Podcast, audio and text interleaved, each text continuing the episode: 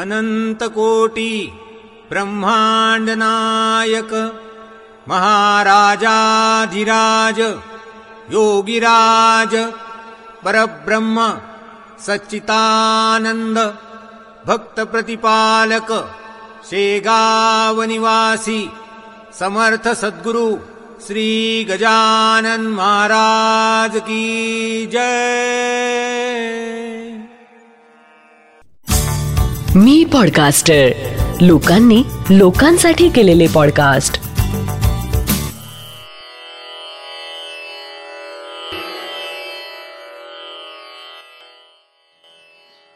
श्री गजानन महाराज की जय.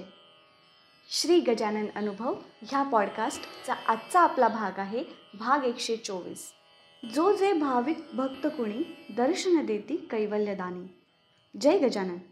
मी नलिनी बर्वे वय वर्षे एक्क्याण्णव. निवृत्त शिक्षिका. मला वाटतं माझे जे काही गजानन महाराजांविषयीचे अनुभव आता मी इथे सांगणार आहे ते अनुभव वाचणाऱ्या वाचकांमध्ये क्वचितच कुणी माझ्यापेक्षा वयाने मोठा असणार. प्रत्येक भक्ताला येणारा अनुभव हा त्या त्या भक्ताच्या दृष्टीतून विचार केला तर मोठाच असतो नाही का?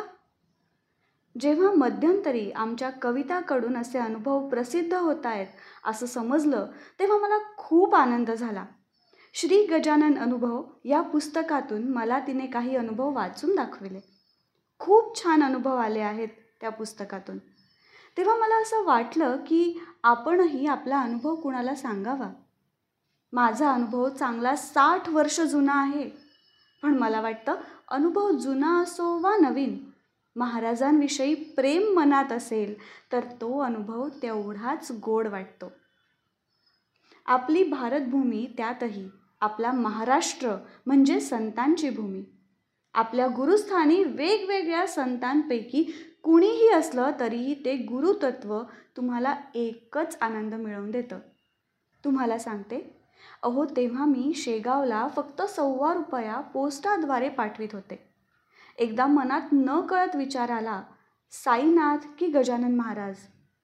अहो तुम्हाला सांगते मनी ऑर्डर फॉर्मवर तब्बल तीन वेळा पत्ता शेगाव संस्थानाचा पण वर जय गजानन ऐवजी साईनाथ असंच लिहिलं गेलं. आणि गजानन महाराजांनी जणू ग्वाही दिली की आम्ही एकच आहोत. तेव्हापासून गजानन विजय वाचित असताना एक ओळ प्रकर्षाने मला लक्षात राहून गेली. आम्ही ही भावंडे सारी येते झालो भूमीवरी. कैवल्याच्या वाटेवरी भाविक आणून सोडावया. मला आठवतं खूप वर्षांपूर्वीची गोष्ट. मला आता नेमकं साल आठवत नाही पण मी तेव्हा पुण्याला भाच्याच्या लग्नासाठी गेले होते. तेथून परतताना मला नांदगावला काही काम होतं. मनात विचार आला की त्याच भागात जायचं तर शिर्डीला दर्शन घेऊन पुढे नागपूरला जाऊयात.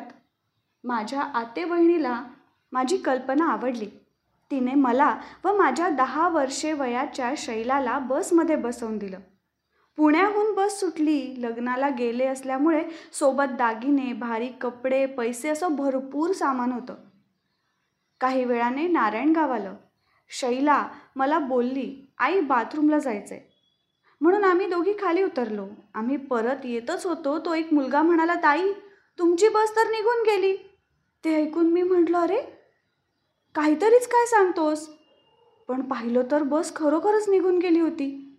माझ्या पोटात धस्स झालं. पायाखालची जमीन सरकली. भारी किमतीचं सामान गेलं. ही एक चिंता तर अनोळखी गावात लहान मुलीसह मी एकटी ही दुसरी चिंता. मनात ताबडतोब गजानन महाराजांचा धावा सुरू केला. महाराज साईच्या दर्शनाची इच्छा धरून तिकडे निघाले होते. आता माझं सामान मला प्राप्त होणं हे आणि माझं दर्शन होणं ही जबाबदारी तुमची. मला पुढील मार्ग सुचवा. इथे मला तुमच्याशिवाय कोण मदत करणार? असा प्रश्न महाराजांसाठी उपस्थित करून मध्येच गजानन महाराज की जय आणि मध्येच गणगणगणात बोते असा धावा मनात सुरू केला. नंतर तेथील नियंत्रण कक्षात भेटून माहिती दिली.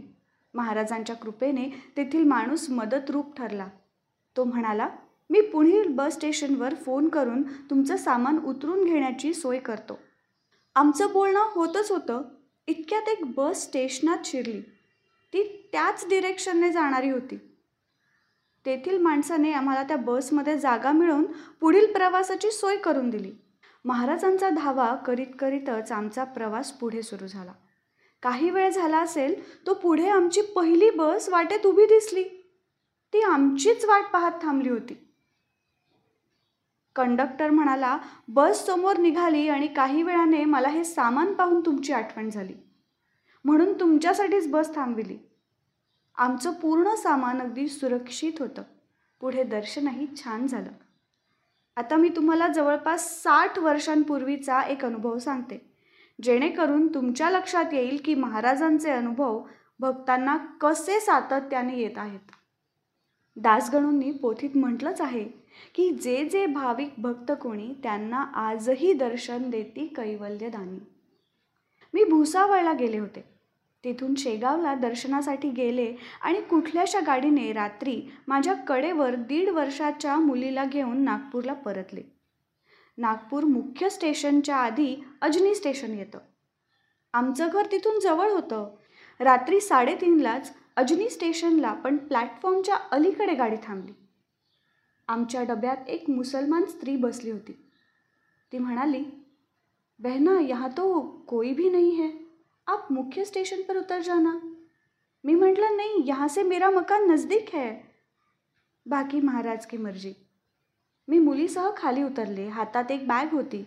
आजूबाजूला कुणीही नव्हतं. मी महाराजांचं नाव घेऊन दोन पावलं स्टेशनकडे सरकले. तोच अचानक भगवे कपडे परिधान केलेला एक उंच माणूस समोर उभा टाकला. मला म्हणाला बॅग मला द्या आणि माझ्या मागे या. त्याने प्लॅटफॉर्मवर बॅग ठेवून वेटिंग रूममध्ये बेंचवर मुलीला निजलेल्या स्थितीत ठेवलं. मला म्हणाला उजेड होईस तो इथे थांबा. मी बॅग बाजूला ठेवून त्या माणसाला काही पैसे द्यावे म्हणून पैसे हाती घेतले. तर तिथे कुणीही नव्हतं. मी विस्मयचकित होऊन दोन मिनटं पाहतच राहिले. लगेच मुलीला घेऊन बाहेर डोकावले. समोर टी सी उभा होता. त्याच्याकडे विचारणा केली तो म्हणाला एक भगवे कपडे घातलेला उंच माणूस आत्ता माझ्याकडे आला. त्यानं मला सांगितलं या बाईंना सकाळी रिक्षा करून द्या. आणि बघता बघता दिसेनासा झाला. कुठून आला कुठे गेला मला काही उमजलं नाही. ते ऐकून माझं मन मला विचारू लागलं. वेडे तुला तरी कळलं का कोण होता तो? अगं तुझे महाराज तुझ्यासाठी मदतीला धावून आले असं नाही का वाटत तुला? मनातल्या मनात सुरू असलेल्या त्या संवादात वेळ कसा गेला ते कळलेच नाही. त्या दिवशी प्लॅटफॉर्मवरून उगवत्या सूर्याचं मोहक रूप पाहिलं. रात्रीचा तो प्रसंग आठवून पोथीतील लक्ष्मणहरी जंजाळाला महाराजांनी बोरीबंदर स्टेशनवर संन्याशाच्या वेशात दिलेल्या दर्शनाची आठवण झाली. आणि नकळत हात जोडून शब्द निघाले.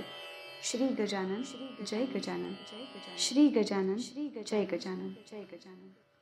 आत्ता आपण ऐकलात हा अनुभव आहे नलिनी बर्वे नागपूर यांचा. जयंत वेलणकर यांनी शब्दांकित केलेले.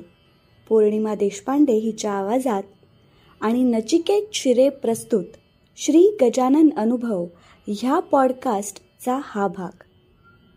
हा पॉडकास्ट तुम्हाला कसा वाटला हे आम्हाला नक्की कळवा.